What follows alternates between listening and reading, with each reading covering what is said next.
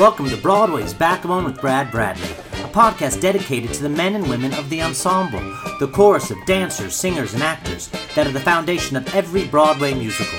These often unsung gypsies are the hardest working people on the boards and are, well, Broadway's backbone.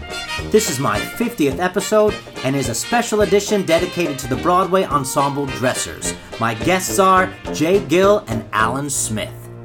Welcome, Jay Gill and Alan Smith, the Broadway's backbone. How are you guys doing? Good, good. Excellent, excellent. Good to be here. I'm so excited you guys are going to be here. I know you both from Billy Elliot. I know Mm-hmm. Jay and Annie Get Your Gun. I know Alan. And the main reason I wanted to do this interview is because we talk about how important uh, the ensemble is to a show. But the ensemble is nothing without their dressers. And you think it's all fun and games and you're going to be hanging out with the cast and get to know the cast. But really, at the end of the day, you don't see some of the cast, but you always see your dressers and I realized uh, how how important they are and that they need to be celebrated. And you were two of my favorites, Thank you. so I thought I'd celebrate you. I was trying to think of a good analogy if like the ensemble is the backbone and uh, the swings are the spinal cord, then dressers are the marrow. But that kind of bombed. but um, I'm saying it anyway. So I will start uh, alphabetical with Alan. So where are you from and how did you get started in theater? I am actually from Canada. I'm Canadian. Really? Yeah, but my family moved to California when I was six. So that's where I grew up, is in Southern California, and I just became a citizen a couple of years ago. Congratulations. But, but yeah, thank you. So I grew up in Southern California, and I went to fashion school in California, a junior college, and that's where I got kind of my basic knowledge of clothing because I, I was always kind of geared towards fashion design believe it or not. Ah. it wasn't it was always theatrical i was always theatrical and interested in costumes and that kind of stuff but for some reason i went the fashion design route but what that gave me was a really strong technical background. And thus i think has kept me working these whole, all these years because one thing that i usually get hired for is to be a stitcher on top Oh, of dressing. Okay. yeah because i can i can build good strength to almost. Yeah. I can build almost anything or repair anything, and so that's that's kind of my strength, along with being a dresser. I've been doing that. Yeah. And so, what led you to New York and uh, led you? School. I went to FIT. Oh, I okay. came here to go to FIT back in 1984. Okay. God. Things have Changed a lot, my God. Things have changed a lot. Yeah, I've lived out here longer than I've lived anywhere. It's so interesting to think that. Yeah. But my uncle, who's also in the industry, Bill Solly, he's a, a playwright and a, a composer. He's, he's been out here since 1976. So it was an easy transition for me to come out here because I had family. I Oh, was okay. already in New York. So it was kind of a no-brainer. I look back and I think I was 24 years old and I just moved to New York. I didn't think twice about it. I applied to FIT, I got accepted, I moved, done deal. And I look back and think, wow, I mean, moving 3,000 miles away from my immediate family to go to school in this strange city, but it seemed like nothing at the time. Yeah. Yeah. There's And that bravery at 24 that I wish I had at it's, before. it's just, I don't know if it's, I don't know if it's That you lose at naivete. yeah, I don't know if it's naivete or what, but I mean, I just kind of dove in. Yeah. Yeah. Yeah. And once I graduated from FIT, which is all fashion based, I, I didn't want to work in the fashion industry at all. But my uncle had That's contacts and friends, and so he gave me um, phone numbers of costume shops. Okay. I mean, I didn't. I didn't know. costume shops. Well, no, because I didn't know how it was all Oh, inter- yeah, related. in, I had so- no idea. yeah. I thought, oh well, wardrobe, costume shops, absolutely. Uh-huh. They're kind of not. They're two Yeah. separate entities. But back then, I didn't know any different. So I started making cold calls to costume shops, and one thing led to another. And this one shop was building costumes for a production of 42nd Street happening at Coachlight Dinner Theater, and they needed a wardrobe person. So she contacted the costume designer. She contacted me. I was working at Barney's at the time selling shoes, miserable. And, and she said, you know, do you want to come up? Like two days, they were going up to Coachlight Dinner Theater in Connecticut to do the show. And she said, do you want the job? And I'm like, yeah, absolutely. So I just called up Barney's and said I quit. And two days later, I was up to Connecticut. wow. And that was it. And she was a dresser on me and my girl. Oh, so she really? got me into me and my girl. And that's how I started on Broadway. Yeah. Oh, that's a great show. story. And how about you, Jay? I'm from Maryland, Potomac, Maryland, and I was like you. I was into fashion, drawing, and art classes, and then I came up to Long Island to go to Adelphi University, where I started off in acting. because I thought, ooh, I want to act for a little bit. so I did a year of like terrible dance movement classes, acting stuff and realized I don't want to crawl on the floor and find my inner animal and crap like that. So I uh, then went into the tech department, which we studied costumes, light sets, and stuff like that. And I got a BFA in tech design. And then after that, I had a hard time getting work because places just don't hire you off the bat if you don't know anybody. So after a couple crappy jobs, I got an internship at um, Juilliard for a year, which really opened a ton of doors. Like indirectly, met people from um, the union who came in sporadically, and that led to like getting an interview to get into the union. But then I had to find my own work, which we still have to do with pretty much Yes. now. And during college, because we did work on all the productions, we did like hair, makeup, backstage stuff. I kind of was used to that, and I also had an internship at Liz Claiborne when I was in school. So I kind of got to dabble in every different area. And I realized I didn't want to do fashion because I couldn't stand the people so much. They kind of would shove their mom down a flight of stairs for a job. Hor- horrible. Yeah, horrible human beings. Yeah. yeah. Sorry if you like fashion, but It's even more cutthroat than theater. It's Yeah. horrible. Yeah. And then I kind of did the Juilliard thing, which was a roller coaster of a year. And then after I got done with it, I didn't have any job for like a year afterwards. And then randomly I got a phone call because somebody had worked with me and said, hey, you know, this guy's really great. He seemed very personable and had a lot of skills. So that kind of opened the door to the union. And then once you're registered, it kind of helped. So that's how I got into doing backstage stuff. Connections are everything. They really Yeah. are, and who you meet, and you never know who's going to lead to Yeah. this or that. But connections are kind of everything in this industry. And so, uh, what I, because I also teach at Wagner College, and I tell students, I say, you know what, just any job, take the job because you never know who Yeah. you're going to work with, you never know who you're going to meet, and you never know how that's going to lead Exactly. to something else. It's all about Because people who came into the. Juilliard costume shop, you didn't know the designers who they knew. You didn't know who their assistants knew. You didn't know who like the wardrobe supervisor of the the shop knew.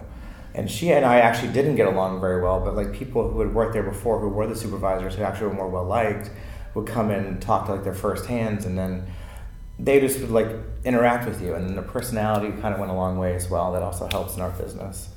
I think there's also a work ethic. Yeah. I I see it with the students. I, see, I there's some students that their work ethic is impeccable, and I just think whatever you choose, you're going to work Mhm. constantly. And there's others that are a little questionable, and I think, you know, Yeah. reputation is everything. Yeah. So It really so is. Keep it up. You know, don't screw up. Yeah. Because it gets back to all kinds yeah. of people that you'll theater never world know. is very, very, very small. it's very small. Well, that's what's um, interesting is I know that people people talk. Oh, yeah. You know, and uh, you never know who's friends with who. So if you're yeah. you treat Sometimes your, it's best to be quiet and listen and yeah, if you treat your dresser badly, that you know, I mean, it gets. I learned that the hard way, but sometimes you have to just like listen and take it in. Yeah, or know who Yeah. to trust and who to talk to. Yeah. Because you also observe a lot. Of, Yeah. Observe a lot of stuff. Um, so just uh, off the top of your head, what are some of the shows that you've loved working on?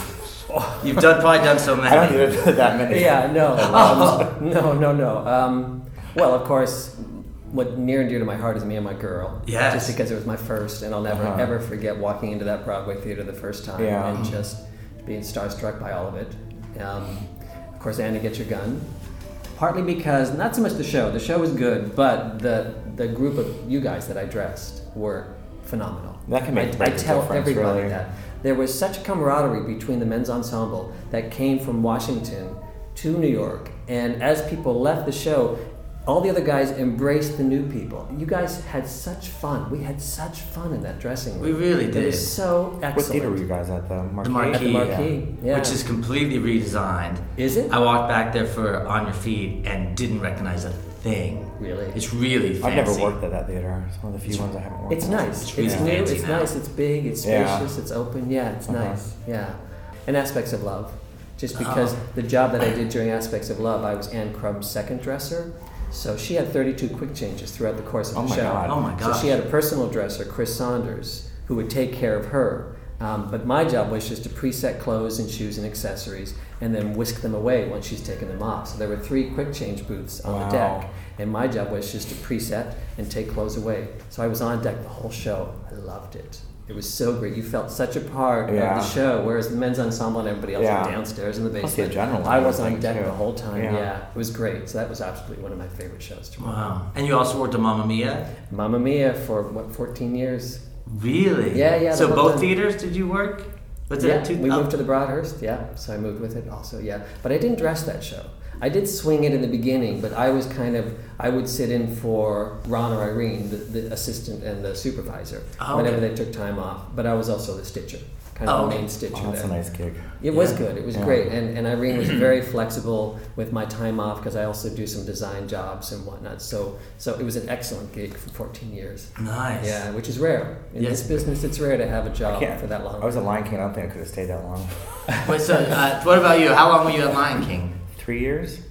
It was a great experience. I love the experience because I love shows that are more challenging versus Well, like a physical show. yeah versus just giving people costumes. Sometimes like just dealing with the actors with all the costumes and the headdresses and puppets and stuff. It was just more artistic in that way. So it was mm. more challenging. Which I really enjoyed. I did that for three years, and I did AIDA afterwards, which I also loved. It also helps to like the music. Like if you're on a show where you like the music, when as you're there, it doesn't become so monotonous, which is also nice.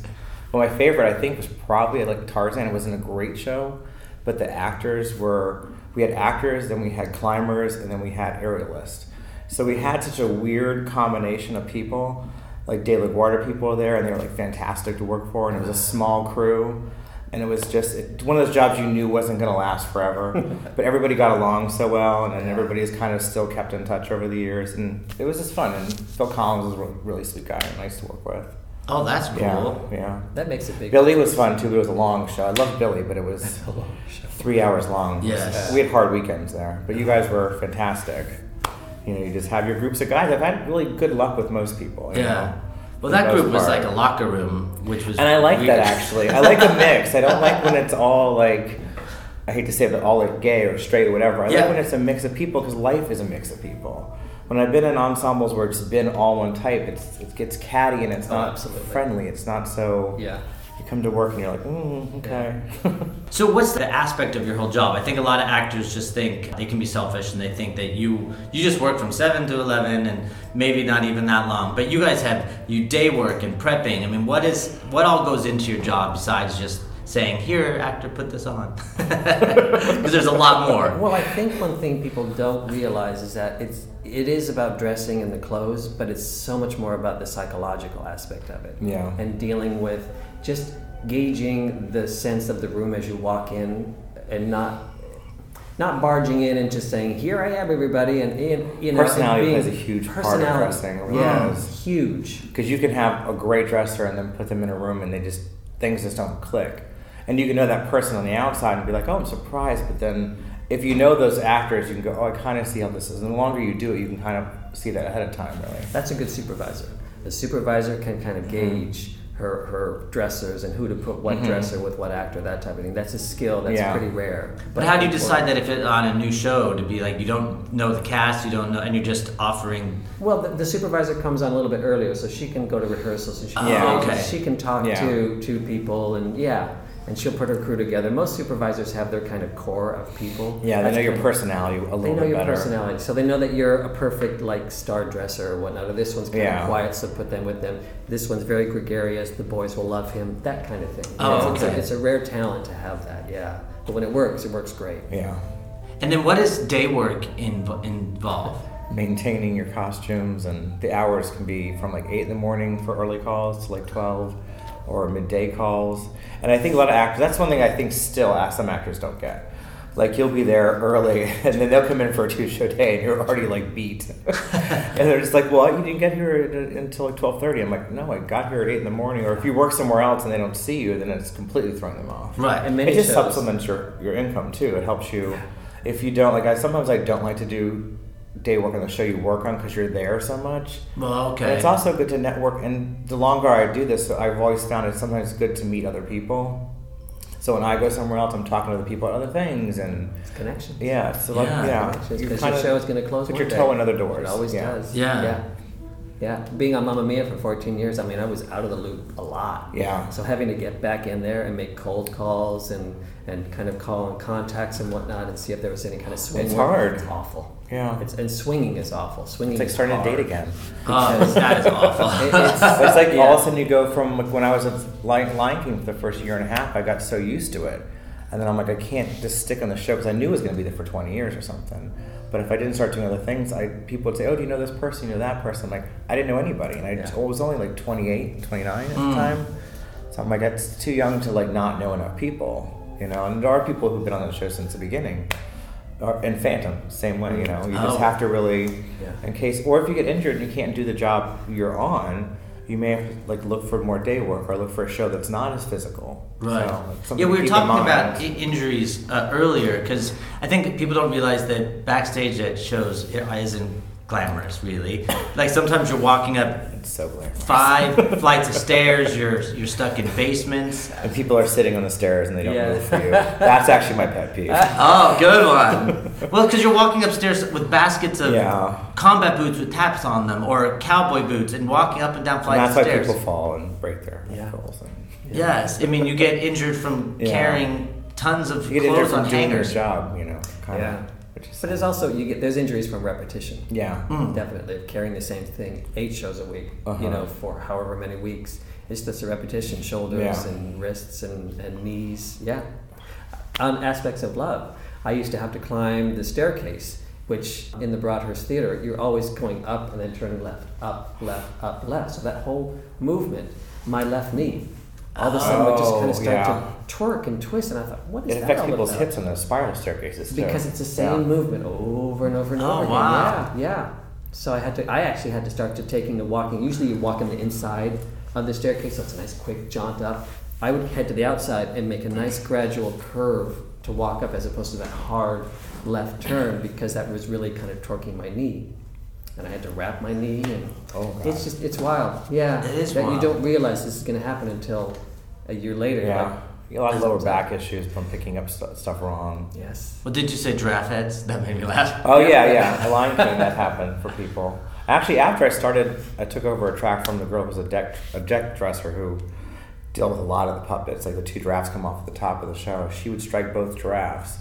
And now there was three really sweet dressers who were off in the corner, or two corner in the corner. Sorry, three two dressers in the corner. And uh, as soon as Sounds like a book. yeah, or a bad joke. it might have been the end Or a good actually. They saw me doing it after the first week I took over the track, and they kind of hesitantly said, "Do you mind if we help you?" Like they felt bad that this person had taken on so much, and I said, "No, I, that's fine if you don't mind." I didn't want to like throw my cues onto them because that's also another like you know Mm. thing you don't want to do to people. Mm. So they helped with it, but it's a lot of I, that show taught me a lot, like keeping things at a certain angle with your shoulders, and a lot of those things were heavy, so you couldn't go past a certain point with your body. So that actually taught me, not actually helped me start working out more, because the shows are physical. So, Yeah. Like you were saying before, you really have to know your center of gravity, not to have dresses or things past your shoulder at a certain point over your head. And I see a lot of people still doing that, and I've seen a lot of people go down on shows because they don't really, you know, as they're doing the same thing over and over again, especially on something like Cinderella, we had huge ball gowns.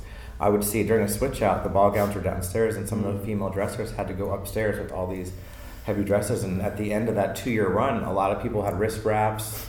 Uh, Ah. stuff on their hands because of it. Yeah, so surgeries happen because of it. Trigger fingers, all this stuff. Yeah, So yeah, there's so much more that yeah, we don't realize that goes into it. I mean, we I think we acknowledge our dressers when they're limping up the stairs. yeah. As we say, go faster. So you preset all of your actors' clothes, but then talking earlier about someone calls out at half hour because that they waited till the last minute.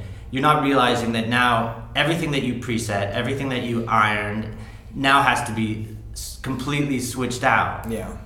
That seems ridiculous, like in a lot of work. So a lot of actors, I think, they want to wait to the last minute because maybe they can do it, maybe they can do the show, the show must go on type of thing. But what they don't realize is that it's it's more of a disservice to like the crew Yeah. of wardrobe if they do that, as opposed to just making the decision early on, telling stage management. Everybody has plenty of time to prepare for it. So last minute like that, there's a lot of different different you know pieces that have to fall into place to make that happen when you do it. So Yeah, that happened. I have to say, over the years, I've had more actors with phones, with texting and stuff like that, actually will contact you and say, "Hey, heads up, I'm going to be out." Oh, so I actually cool. have had a lot of really great actors give us a heads up, which is actually very helpful. At Cinderella, we had a problem with that only because we had this large giant costume, and if the, somebody was in the giant was out, which they got injured a lot because they were on stilts 12 feet in the air, uh-huh. that would mean you'd have to go over to legs and shift the pieces of the stilts. So that was a hard switch out at the last minute. But that also wasn't really the actor's fault as much as it was how it was built and constructed that you couldn't just, you know, easily stick that together like that. You mm. know. But they have I have to say I knock on wood the actors have gotten better in my experience, which is nice that they actually It's interesting You you, mentioned cell phones because that has really changed Yes.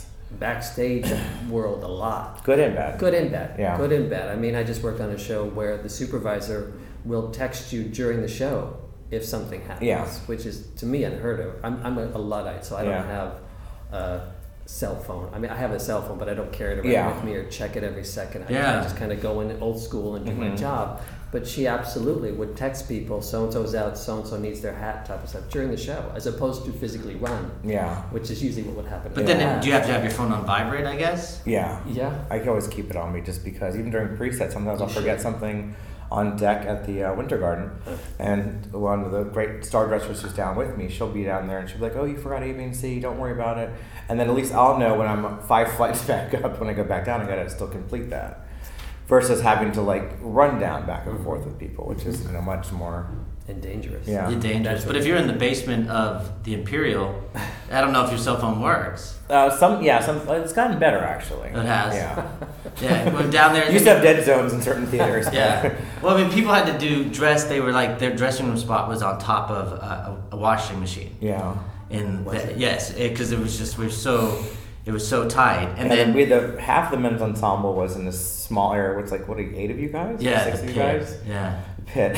It's like four dressers, and then the back area was the toilets and the laundry area. Yeah, And there's- those are the bigger character actors. Yeah, the taller, bigger guys. Yeah. no one really cared. I know, like in Steel Pier at the Richard Rodgers, we did costume changes on the staircases, and it's just uh, Oh, just heard part of it. And that, speaking of that, That is that's Steel Pier. yes. God bless. Yeah, I I heard that was know. awful. I've heard, we've all heard I've heard stories. about that. Yeah. Yeah. Well, for the dressers, they had to Oh. yeah. work so hard. I mean, so hard. That was the first. That was my Broadway debut, and that was the first time I was seeing the amount of stairs they had to walk up and down. There was no room. We had like You were Richard eighteen pairs. Rogers, right? Yeah, eighteen pairs of shoes. Well, see, that, that's what I heard about the shoe. They had shoes for every outfit. Oh my He was out of control with the design. I won't say who it was, but he was out of control with the design. Yeah. Un- unnecessarily so from the sound Mhm. of it. And the dresses were just busting their Yeah. butts to. Oh, busting it their butts. I have like eight pairs of shoes from that show because they just gave them to it. Where was your dressing room all the way to All the way at the top. God. Because the men are usually at the top. where swings were on the top and the men's were underneath, but it was we had less stuff, thank God. Mhm. You know, Just a lot of loincloths. No, we had a lot of uh, heavy harnesses actually. Oh, yeah. Yeah, we had, had special baskets because once you added a couple harnesses, they had metal pieces. So it got heavy, kind of like your tap boots at Billy. It got Yes. heavier and heavier. But the ape outfits were like just an ape top and ape bottom. Those were like very light. But Oh, okay. That's why it was an easy show to work on. Oh, all right. I had a good cast. You talked about star dressers. Star dressers also can sometimes work as uh, an assistant, and they have to do a lot. But I, I find a lot of people disrespect their dressers. It infuriates me. Luckily, I didn't see it in really uh, one of our Yeah, shows. you, You, you've seen it a lot, seriously? 'Cause I've Uh, not seen it that much. I haven't seen it as much as haven't. See that? No. No, that's good because it's like I, Yeah. I've, I've heard stories about that. I've heard Dressers. very few stories about it actually. Just in a Yay. long time ago too. I think more Yeah. like maybe when I first started. I mean, there, there's infamous stories throughout the industry of stuff that's happened, which we won't talk Yeah. about. But yeah, Yeah. it's few and far between, I think. It is. yeah, from what I know. Yeah. Maybe maybe because we're good dressers. Yeah. What, We you But I think also it could be, the, like we were saying before, the chemistry between the actor and the dresser doesn't always mix well. I mean, I've seen people pulled out of really great shows out of dressing spots that they move people around just because you're there so you're six days a week. You're, if it doesn't work, it's good to just shift people around a little. Yeah. bit. Sometimes Well, that happens. Dressers have been fired. I mean, if it's a star dresser, dressers have been fired because the chemistry didn't work. Yeah. Right. So, but ensemble, they can shift around. Yeah. Yeah, make Yeah. it work. Well, I know what the two of you, you at least with my experience, you make everyone, every actor feel like you're their star dresser. You have you're such attention to detail. But when the truth is, is that you make eight people feel that way. I mean, that's a lot. You're not dealing with one person. You're dealing with eight, all easier the more different you do it, really. personalities. Oh yeah. Yeah, the more you do it, it becomes like second nature almost. Well, gee, I think you hit the nail on the head when you said, just kind of shut up sometimes. Just just be Yeah. there and listen. Don't try and impose your Yeah. your comment or your view or what, unless it's asked for. But I think you just.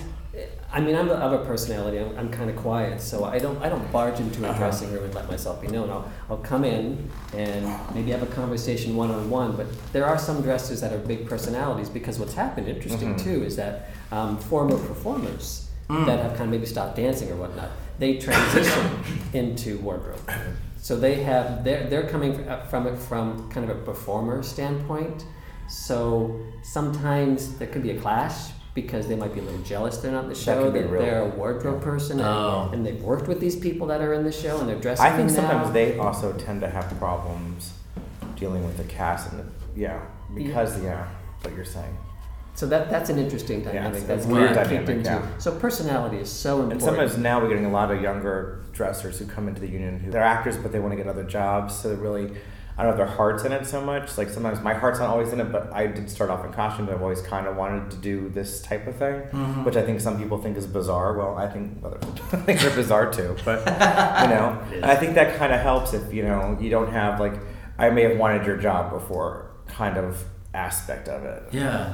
Even if you're not right for the show, just there's always that kind of competitive spirit there a little bit. And there's also uh, the supervisor that I work with a lot, Irene Bunis. You know Irene? Yes. She just passed away. She did. She just passed away Oh, recently. yeah. That's sad. But she would she would tell young dressers coming into interview or whatnot. She's like, if you want, because on their resume they'll have all kinds of design credits and they want to be a costume designer and everything. And she would say, this is not the way to become a designer or to work with designers. This is after the fact. Yeah. So if you want a design career, this is not the way to go. You need to go and assist designers and go to that. costume shops and that kind of stuff. But wardrobe and dressers, we take over after the show's been designed. So the Yeah, designer, yeah, there is replacement Yeah. costumes and whatnot, but we have very little to do with creative and design at all. We maintain. We And you're basically there to maintain the vision that the designers have, good or bad, whatever you think.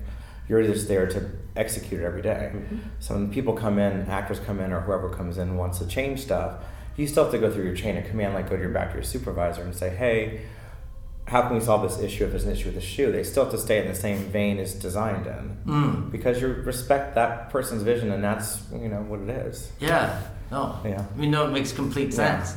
I mean, but then you also have to deal with like sweaty clothes at the end of the day and and laundry and underwear and that- Yeah. I mean, that's just so That's the funny. glamorous part, Brad. That's Yes. the, that's the glamorous part. Well, I think that's also like what I think actors have to respect their dressers. They're your confidant. I mean, I would talk my crushes and love life with people, and they hug you goodnight, and then you have to stay for an hour, like watch dance belts. Oh, we don't stay that long after the show. Oh, okay. No, no, no, no, no. I mean, it's there are shows that do have hour after, Mm. not many, Yeah. because that's overtime. So Oh, okay. producers usually don't want to pay for that. But there's a whole day work crew or laundry crew. I also did laundry Yeah. on Mamma Mia, so I would come in the next day and do the laundry, crank it out, bag it up, and there's usually three or four sets of laundry. Yeah. So they're not washing something and wearing it the next show. There's Yeah. always the, the skins and everything. There's usually three or four Yeah. sets, and Oh, then okay, shirts yeah. may happen maybe twice a week or something like that. There's Oh, a okay. whole schedule. Of And dry most cleaning actors and are very good about always ditty bags. You know, they're good about your putting your dirty stuff back into that bag, zipping it up, or putting it in a Or it in a plastic clear, basket. or putting it in a basket, Yeah, and then yeah. the laundry person just separates it Yeah. the next day. So it's not like Okay. you're not actually diving through it, going, mm. Yeah. no. Well, yes, and someone told me too that this is like this is gross, but um, when dealing with women's, if there's blood, like they get their own spit is good for getting out blood. Is that a true That story? is gross. Someone said that's It true. is true. It It is I have true. no knowledge of But that. but I mean, women are, are if, if it becomes a problem, the supervisor I've, I've witnessed this goes and speaks to the actress Yeah. and says if this is you know if this is that time of month and there something is you know body fluids or whatnot, please take you personally take it to the sink, rinse it out before you throw it in the laundry. Do you know what I mean? So- Yes. So, the, Not the throwing the female laundry. yeah, they have to be kind of respectful of that, Right. so that we're not because there are men and women dealing with. that. What about the vodka in the bo- spray bottles? Works the- great. That's It- good for, for yeah for odor. Yeah. It Yeah. really does work. Oh yeah. Yeah. yeah, it's great. It doesn't like stain anything or turn No, colors of the and there's no fabrics. odor. Yeah. So saliva and vodka like are Cracks. good for costume. Yeah, That's yeah. bizarre. So Yeah. tell me about backstage traffic. How does that actually get choreographed? Well, it's more that than it's not so much traffic; it's choreography. Yeah. It kind of happens during tech, and then during your first or second preview, it kind of gets cemented, and then throughout your fir- during your whole preview period, it gets better. So you kind of have to be very patient during tech and previews because things change constantly during. As you know, as an actor, they'll cut lines, they'll cut scenes, they'll Right. add stuff. Kids will enter from a different side of the stage, and all of a sudden you got more traffic on one side. And also, the, ten, depends on the building you're in.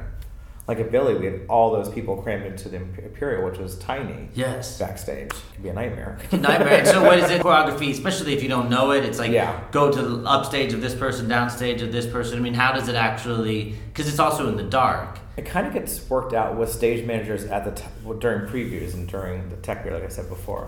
Kind of being there to saying what's going on, who's coming where, and then they jot everything down, so it does kind of melt, melt together after a certain point. Oh. Yeah, You guys walk around with bite lights in your mouth. Yeah, yeah. yeah, not all Yeah. the time. And uh, if you need it. Yeah. yeah. Yeah. It depends on the show. Yeah, Definitely. But the choreography, it's it's the same with you learning a show. I mean, once we get into the theater and you tech it, you guys start doing your show, but then you have to fit all of us Yeah. into it. So if you have to go to this quick change booth, you wait for someone to pass before you can Yeah, take that especially in a shared space, You just you yeah. figure it out because if it's a, if the check process is Uh-huh. respectful, it you slowly tech Yeah. through it. So you learn slowly what your show is going to become. Yeah. And then once it's set, it's set.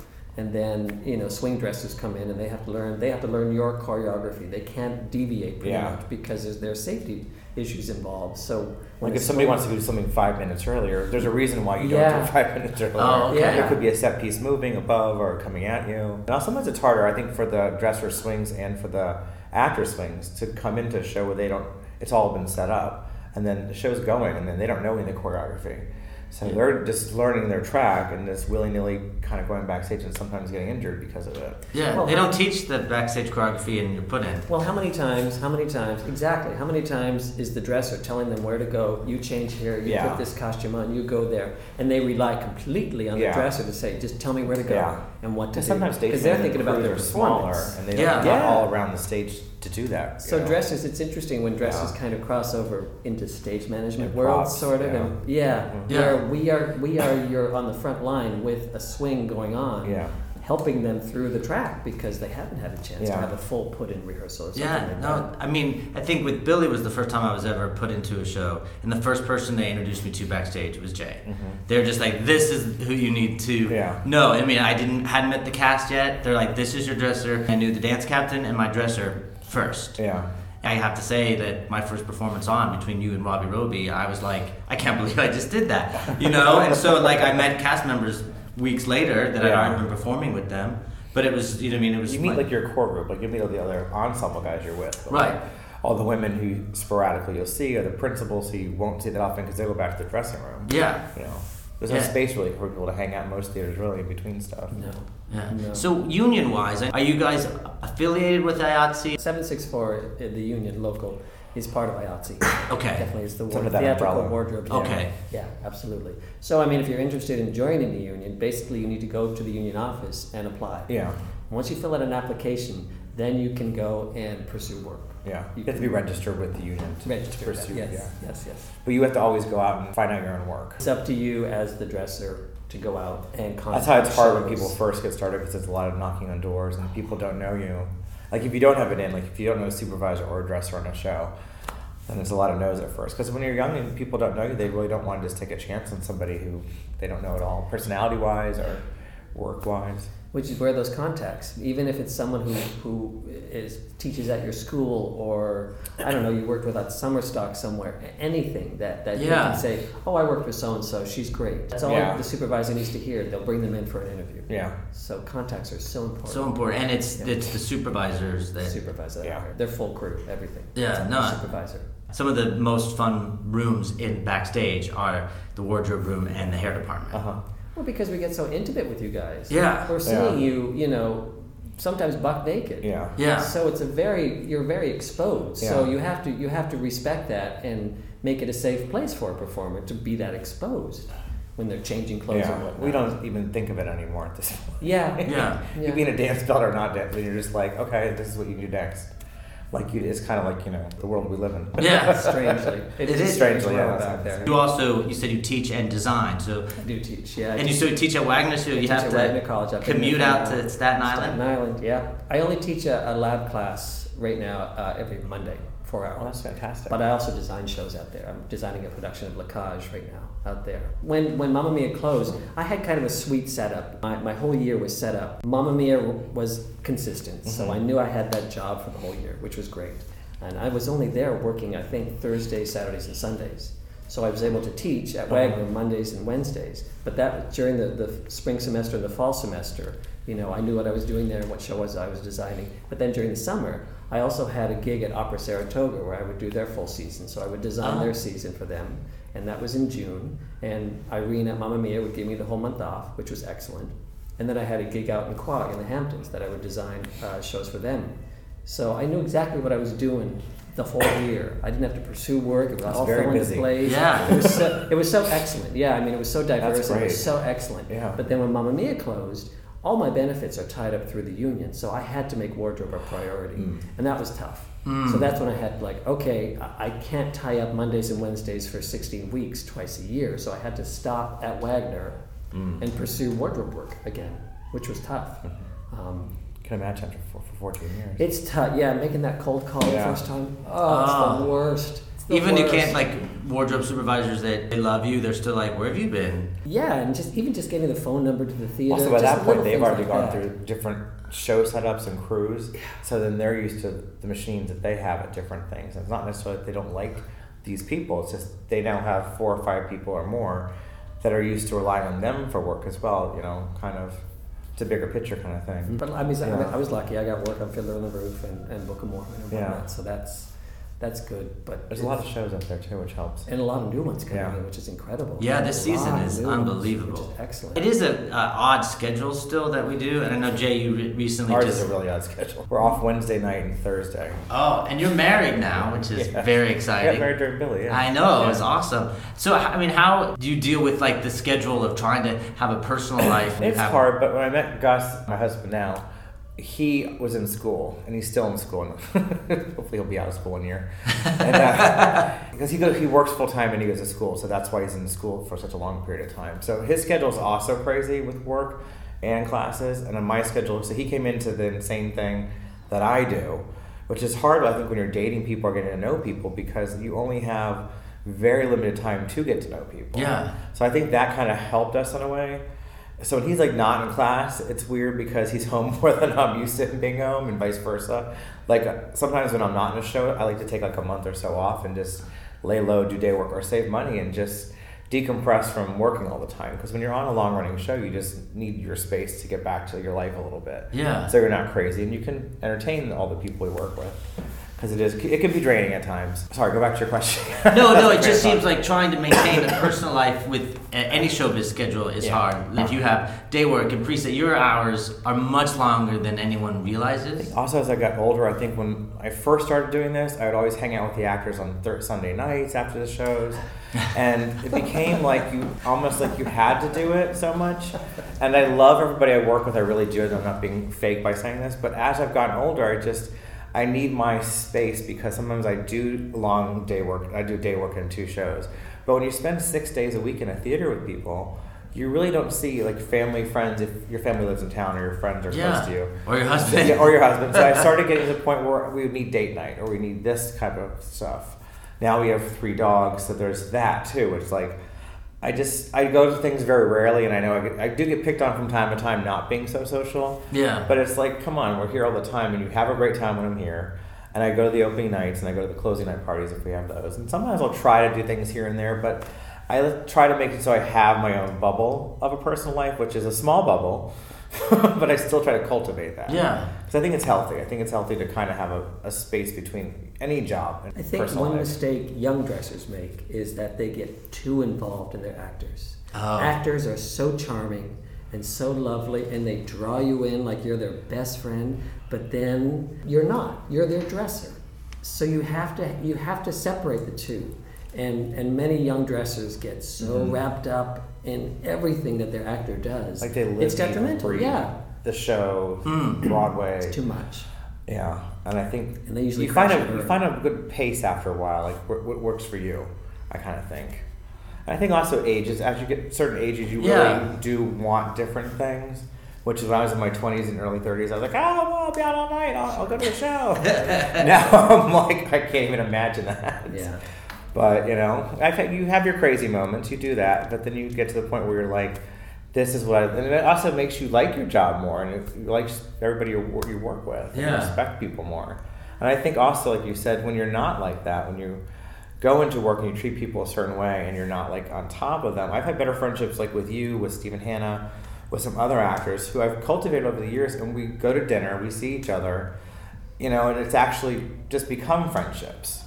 That not like when a show closes that you never, I don't hear ever see them again. Yeah, you know? Right. yeah. Which is usually that's usually the case. Yeah. Ironically. Yeah. Because everybody goes their separate ways, looks for different work, and they just kind of flee. And Yeah. people also will see you thing. past like you're being their dresser. They'll start seeing you as a person. They'll know your personal life. Your like if you know someone's mom died or dad died or you know just their their history. So you start having more of a real connection with people, which is also nice. And Yeah. same with the other dressers you work with.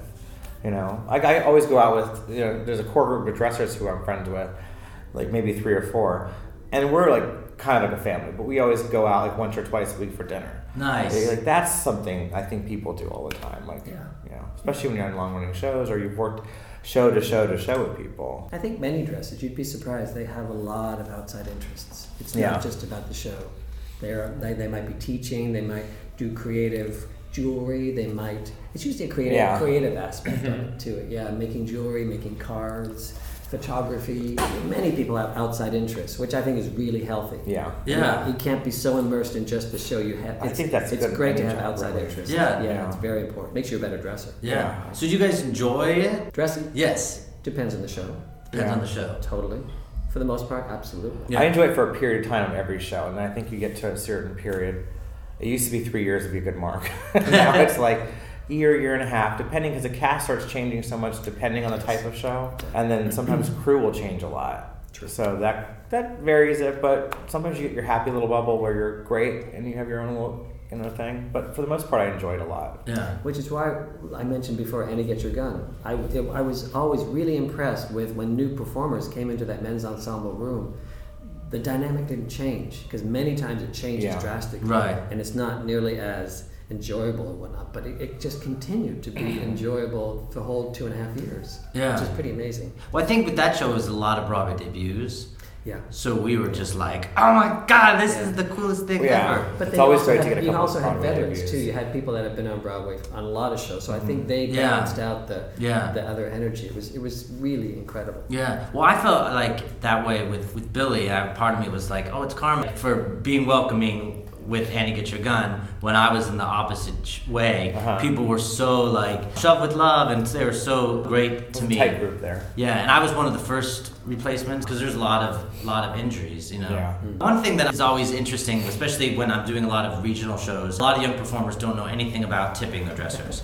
Very taboo, Brad. I don't care. This can't we can't go into but usually there's a type A personality in every male ensemble. It's like, this is what we do, this is the amount of money that we collect every week, and you give it to me, and I will give it to the wardrobe. And it's always great. I've ended up being that person in dressing rooms because someone has to do it. It's something that is taboo, that isn't talked about. I don't know if it's taboo. It's just not. You don't really discuss it. Yeah, I don't. I say taboo meaning just like I don't like to really encourage a conversation. Like when we first start previews and tech and stuff.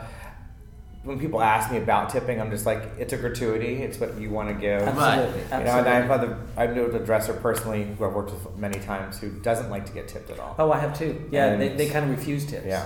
Because they don't want to feel not beholden, but I mean, Yeah. it, maybe they feel like it's a subservient position. They're Yeah. getting tipped or whatnot. Oh, right. They, they will not accept tips, and they tell their actors no tipping, Wow. which is interesting. Yeah. Yeah. I don't agree with that.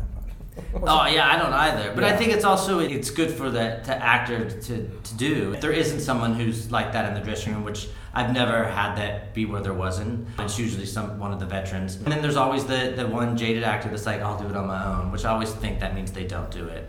Um, Yeah, but honestly, that's their prerogative. I don't think it's fair. Well, I to, had that to, on this show, the show I'm on currently, and then he actually was very grateful for all his changes, and at the end of the year, he gave me one lump sum. Oh. So I think, like, I think Yeah. we all get jaded doing this for a long period of time. You automatically want to be like, oh, they're not going to do it, and then all of a sudden, people surprise you. So sometimes I got to walk away, and maybe that's what they want to do.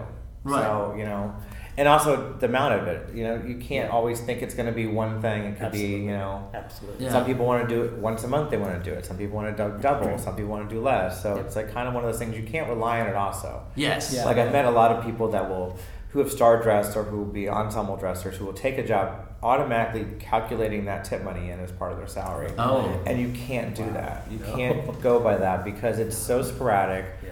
And it is like a gratuity. It's like when I was a waiter when many years ago, you just go and you do your job, and if that's what you get, that's what you get. Yeah. You know, and it's a nice thing. You, Yeah. can't, you can't expect it. It's there just usually is that one person though. I, I Yeah. find every men's ensemble who will try to round people up Absolutely. Yeah. and collect, and that makes the world a difference. Yeah. And it's even just a point like, okay, tip night. That's Yeah. all they got to say.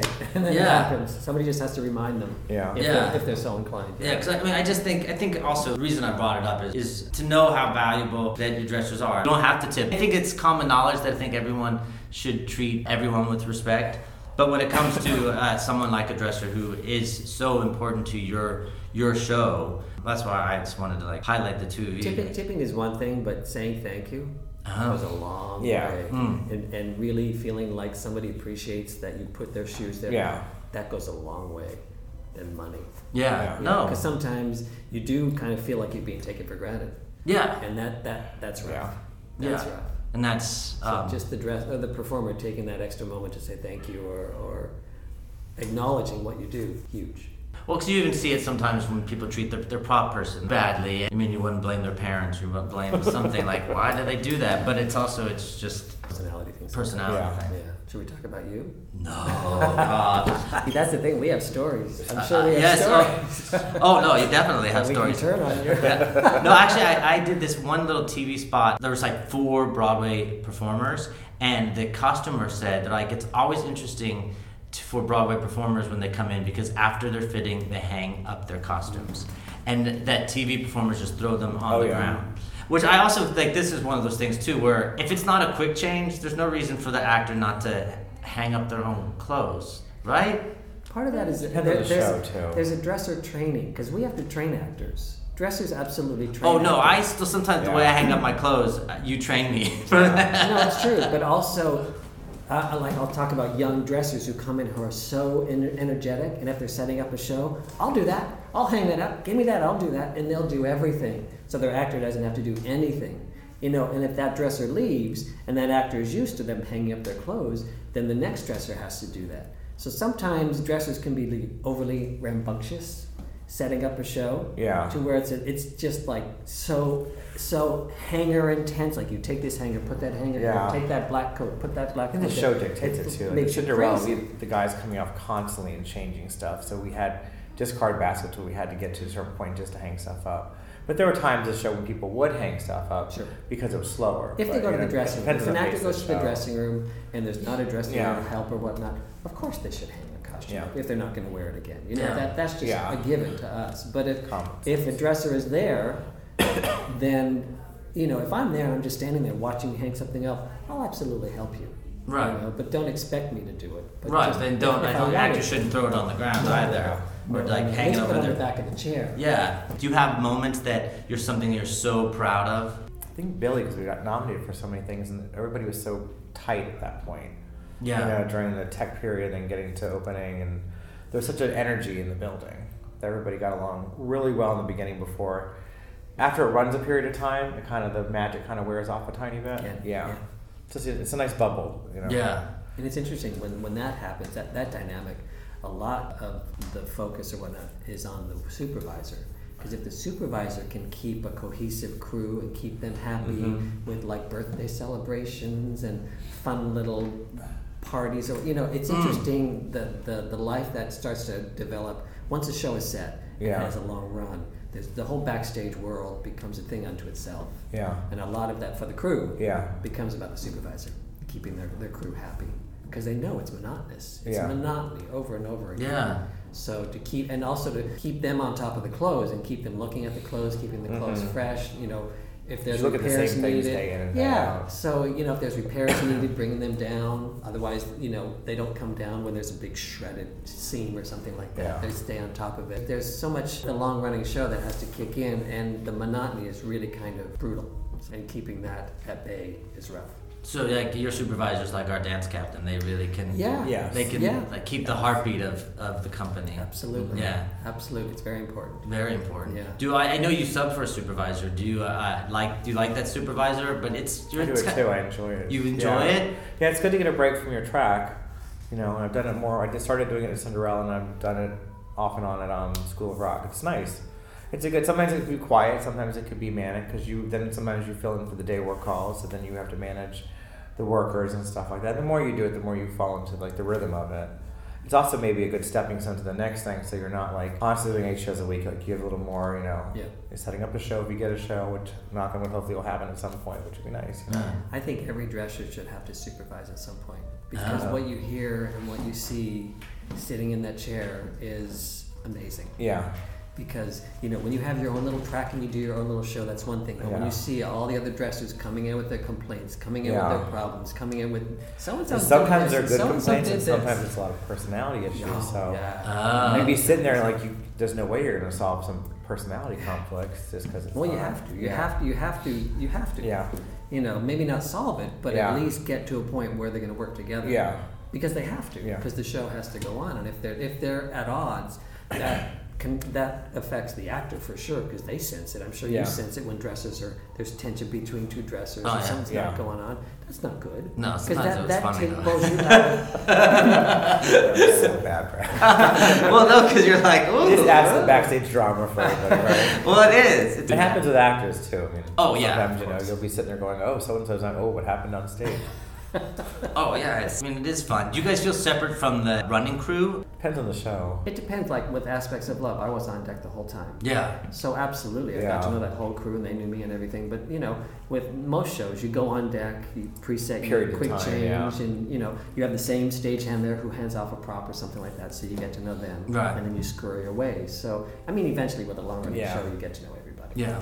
And you talked about the adrenaline of like when someone goes out. But you guys said you come together and meld and there's like a Yeah. calm eye of the Yeah. storm. You kind of have to. Yeah, you, You get to have a point where. Yeah, you know, personality aside, Yeah. when when something like that, all hands on deck, you have to jump in and go and get that suit which is downstairs because they need it in two minutes or what. I mean, you just yeah, whoever whatever dresser it affects the most, they can kind of delegate. Can you go and get this? Yeah. Can you go and get that? And especially if it's a principal that goes out with Annie Get Your Gun. You know, when Bernadette went out, I remember she got sick. Yeah. And it was all hands on deck. I think they had to bring the curtain in, and we had to get. Uh, Oh, during the show. Yeah, she walked off stage and got sick. Oh, yeah, God. Yeah, which she never does. No. So that was a big deal. So it was all hands on Yeah. deck, getting her understudy up and running, just Yeah. like that. Well, So- sometimes that happens with supervisors too. Like you'll be on stage. Like remember in Cinderella a couple times we had the fox and the raccoon went from like two different scenarios. They were in like one scene. And they were in a bodysuit which was sweaty. So then they had to, after that they had to go into the big ball scene. And sometimes they would come off and they'd be sick or something would happen. So then mm-hmm. stage manager would have to call down to somebody down to the wardrobe to get with the laundry and stuff ready. So sometimes they're working behind the scenes to help you. Like they're not just sitting at desks. They're like well, they get on the intercom. Yeah. Yeah. So and so's going to be Yeah. out. Yeah. so they're going ahead and switching stuff for you or making Before you sure even the know next it. couple scenes Yeah. that you're already ready. Yeah. You, you may not even Yeah. know it because you're on stage doing a, a, a change or something. Meanwhile, so and so's backstage getting sick, and it- it's happening. So you get to your change, Yeah. and there's oh, so and so's Yeah. And you have to jump right You in. can't stress out too much because it's going to happen regardless. So Yeah. usually, you know, Well, that, I think experience yeah. kicks in too, because some Exactly. some dresses can flip out, and and when you've done it enough, you just do it. Yeah. You know it's going to It's gonna happen. You exactly. just do it. You know, sometimes it's harder than others, Yeah. but you just do it. Yeah. So if Billy was your favorite experience, what would say you want to yours? Just experience in general. Because It could it's be interesting. anything. It's interesting. I was thinking about that, and it's more moments that have happened that, that were amazing, and also people that I met. I mean, during aspects of love, I met Prin- Prince Philip came backstage after the show. Oh, wow. That's Yeah, cool. The King of England, which was amazing. Yeah. You know, and then on Annie Get Your Gun, it was my birthday, Uh-huh. and we were in wardrobe um, at half hour. And Irene would always have a cake and sing happy birthday. And Bernadette was just passing through to go and get her wig on. And she stopped and she sang happy birthday to me. Aw. I mean, that's kind of great. sweet, yeah. That's really That's great. kind of great, yeah. And also that party that Bernadette had on her in her apartment. Yes, Yeah. I'll always remember that bucket of Uh-huh. sangria that she made. You know what I mean? And she was just like, you saw like one of her rooms, but there was just shoes It was just everywhere. lovely. Yeah, that you just like it was. moments like that. that Yeah. are just like, wow, where Yeah. am I? This is incredible. Yeah. Yeah. I love that. You know, I mean, it's very, very fortunate. I am very fortunate that you both in my life. I know I value wardrobe. Well, all wardrobe. One of my best friends that I ever met in the world, she was uh, in wardrobe, so she always jokes. She's like, "You always like the wardrobe and the hair department. Oh, you department." like your dresses. Yeah. Oh, I no, I, and I, I love my dressers. You know, because they are very important, and it's interesting that they also have other lives down in Sarasota. All the dressers there used to be circus performers because that's where ringlings were. And so, like after their, you know, I mean, their trapeze career was over, now they're dressers. I usually end with a song, but uh, I can do a mashup. Do you guys have favorite songs? I'm not gonna ask you to sing. No. Yeah. No, God, no. no. I, I, I have favorite songs, or do you want something? Or else? anything that's like that touches you where you are now, or from a show, or Probably there's no business like show business. It's such a that's a good tell-all, Uh-huh. right? Yeah, It's it's Yeah. it's it's afforded me an incredible life, an incredible life yeah. in this business. So Ever changing. yeah, No. not boring. No. This is your second show with kids, School of Rock. No, it's like my third or fourth or Look at that fifth. Really? Yeah. Yeah, I did chitty with kids. We had, thir- Oh. we had a lot of kids and we had 13 dogs. That was a lot. 13 dogs? Yeah. Like, yeah, we had a bunch of, they were all from ASPCA. It was, they were fantastic. But when it rained or snowed, the whole back downstairs of I, uh, Foxwoods, whatever it's called now, Oh, uh, the lyric, yeah. Oh, yeah. always smelled like dogs.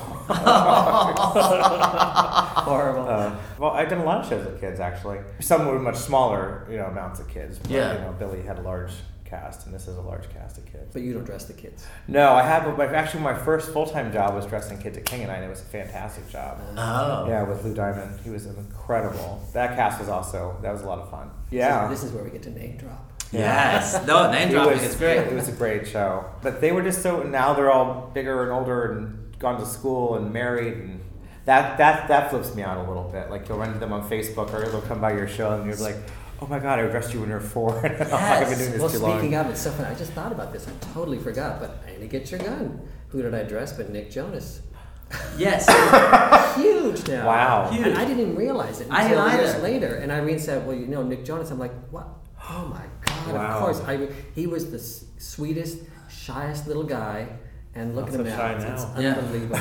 Yeah. No, there's nothing shy about him now. No, no. Uh, random question: How does it work with males having male dressers, females having female dressers? Is that pretty much always the rule? Not really. Depends on the supervisor. Depends on the. Depends on the supervisor. I see what what can happen most of the times is girls can either dress both. Okay. And men Yeah. rarely can dress both Yeah. because women do sometimes get naked, naked. Yeah. Right. You know, so that's it does happen, but rarely. Yeah. Whereas as females, Because you had women dressers in at Billy. Do you guys do also do films and TV? Do you I done ever? TV. a little bit. Yeah. Very different animal. Yeah. Very different animal. Very and hard to soaps. I've worked on some soaps before too. Yeah. What subs did you work on? I just Guiding Light. That's what I worked on. Did you? Yeah. Yeah. before it closed. I did Heidi. off and on for a couple years. Yeah, Yeah, I never was on set. I was always, I didn't, I never wanted to be Yeah. on set. I was always, you know, prepping stuff and putting stuff away. Or It's almost like working in a retail store completely. Yeah. Yeah, talking about Really? the money. The money was- money. Because they were filming in For a the film clothes. studio, Oh. so it was a film the, rate. The clothes, they were constantly fitting and coming in and shopping, and Yeah. the clothes are unbelievable. Yeah. Well, because wardrobe doesn't pay. Like, if you're a grandfathered in deck guy, it's a lot. No. It's a lot of money. Wardrobe lot. does. It's gotten better. I mean, it's not. I wouldn't say it's terrible. Oh, good. It's Okay. decent money. I think it's decent money. Yeah. Okay, then that's- what we for do. what we do. I think it's damn good. money. Yeah. Excellent. I might get flack from other dressers or whatnot, but I, Yeah. personally, I it like I said, it's It afforded show me to a show. really good Sometimes you're working your ass off, and you like, okay, it's worth every penny. And sometimes you're not doing as much. Like, oh, I feel guilty. I'm Yeah. not, you know. Right. Well, yeah. But also, you do deserve to break on other shows where you're not working as hard. You know. Yeah. Yeah. Well, I know when I teach classes, people are like, "How much do you make on Broadway?" You can go to IATSE website, the actors Yeah. website. You can go any of those, and it says like It's all set in the contract. it's all base. Yeah. It's Yeah. base, and so it's It's all um, negotiated and set in a contract. Which is business. why a lot of dressers, depending on their, their overhead and whatnot, a lot do day work also. Yeah. You Right. know, that makes for a long, long, hard week. Yeah. You know, even Oh. on other shows, like you Yeah. said. So if you're just doing the eight shows a week, it's not so bad. But if you're doing day work on other shows or in the in the theater, that makes for a long week. Uh, well, this was so great. I mean, did I miss anything? I like the pet peeve that you said. That get. I mean, with your dresser's going up and down the stairs, and you're sitting there. out of the Oh yeah. It move. happens on a lot of shows actually. I realize on their- because they have nowhere to go. Right. It's not that they're doing it to Not be mean. flip you off or be like, haha, I'm in your way. It's really just because they have nowhere to be. And at Billy, they had nowhere to be. Yeah. Like you had all those kids in the room, and then you had so many wranglers or guardians, whatever you call them now. But they were just there's no space for them, and if they didn't have the stairwell to be in, they would be in the hallway. Kind of like they've hired so many people for the productions that it's almost like the theater's bursting at the seams, you know, with people. Ugh. That's hard, especially when they're training people. That's even harder. Like if you're training somebody, or they're training somebody, or a swing's being trained in an acting position, you know. Yeah. And then it's like, ugh. Mm-hmm. Get out of the way. Do you have any pet peeves? Snapping Tell your me how fingers great I at am. you, yeah. Well, thank you guys so much for this. I hope we haven't worked. I weren't too pessimistic or dour about it. I Oh mean, my Yeah. goodness, no! I don't think you Because were we at kept all. talking about you know this can go wrong. Yeah. But I I mean, mean, it's it's it's an amazing, amazing world Yeah. backstage. An amazing It's experience. It really Yeah. is. Yeah. That you can't duplicate anywhere. Yeah. Anywhere. One, one oh here's a pet peeve. Oh yes. When they try and uh, show Broadway on TV, that makes me nuts. Oh. It's so wrong. How do you mean like a? well, like Smash. Oh, It's so wrong. I watched it just for the sheer badness of it all. Though. Yes. It was Well, so- that, see, that's it. It's not even close. Because there was like a rack of costumes that actors would go and just grab, and there's like one crew person who was stage manager and wardrobe in a black outfit with a headset. Like that's who they were. Well, you just had to know who they were. There was Right. also something during some dress rehearsal process. One actress was out getting a drink or whatever in her costume. You're like, come on. Right. Yeah. Even Birdman, I thought, didn't look backstage, and I was I like, "Come on, this is Yeah. you agree. know, you know." Yeah. So What- that, okay, there's a pet peeve. Yeah. I mean, if you're gonna because it's so rich in and of itself, why not try and portray it as realistic as possible? Yeah. Maybe they can't. Yeah. Maybe it's too too much for prime time, but. I think this happened to Billy. You guys wanted to put like little cameras up because so much happened in the Billy's Men's Ensemble. Oh yeah, it was. And I'm like, it would have to be R rated X because so Yeah. much stuff happened downstairs. Oh yeah, I mean, people were like spanking asses to be like, "Who can make the the, the biggest Lighting farts on fire. Do you Yeah, remember that? Yes. I can't even. Re- I the other day, I, my my friend Michael Berglund, who's aggressive in different shows, reminded me of this, and I was like, I don't think I remember that. I think I blocked it. Oh yeah, and like I remember when someone left, they had like eight handprints on their ass Oh, yeah. from getting Oh, slapped, sure, and the gobbler, which you can't say what the gobbler was. I love the We can't, gobbler. we can't say that. We can't say that what it was, but that was like that was one of my favorite parts with the But so much happened on that show. So much Wow. happened, you know. You know, and that's with Annie Get Your Gun. People had Yeah. babies and, and Yeah. kids and came back and deaths and marriages. It is such a company. It's a family. Yeah. It's absolutely a family. Yeah. And sometimes it's dysfunctional, Totally sometimes it's not. dysfunctional. And people go through hard times, and hopefully they're there to support each other. Yeah. I know there's a lot of judgment backstage, but usually some people use. You get to a point where people rise above that and just try to be human about a lot of things people go through. Because you never know what the hard thing is. You never people never know what people are going through that day before they come to the theater, and that includes the actors, the tech people, whoever you know, the stagehands and act wardrobe people. Totally. So sometimes that taking a breath before like going through all the other stuff helps because sometimes an actor will come in and be very quiet, be quiet the whole entire show, but you, no one and everybody's like, why, why? And I'm like, you don't know what's happening. Yeah. And vice versa. And sometimes people just need a moment where it's not constantly on because the show is always on. The crew is always on to entertain. Or they're in a foul mood. They can be in a Yeah. foul mood. It happens. And they're long days, like especially with Billy, we did those five show weekends, which we do at School of Rock, which I find hateful. You hit Sunday night, like it's fine Sunday matinee, but once you hit that evening hour, it's like the moon comes out and personalities start to change. It's just, Yeah.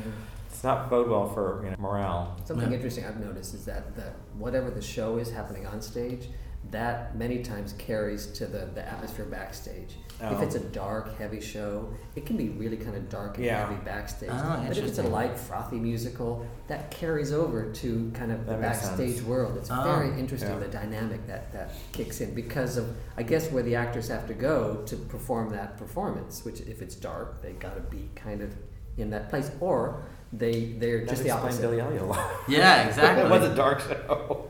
Yes. Well, I mean, there was some dark themes there. Yeah, there definitely Yeah. There were. were, there were, but it was pretty light and frothy.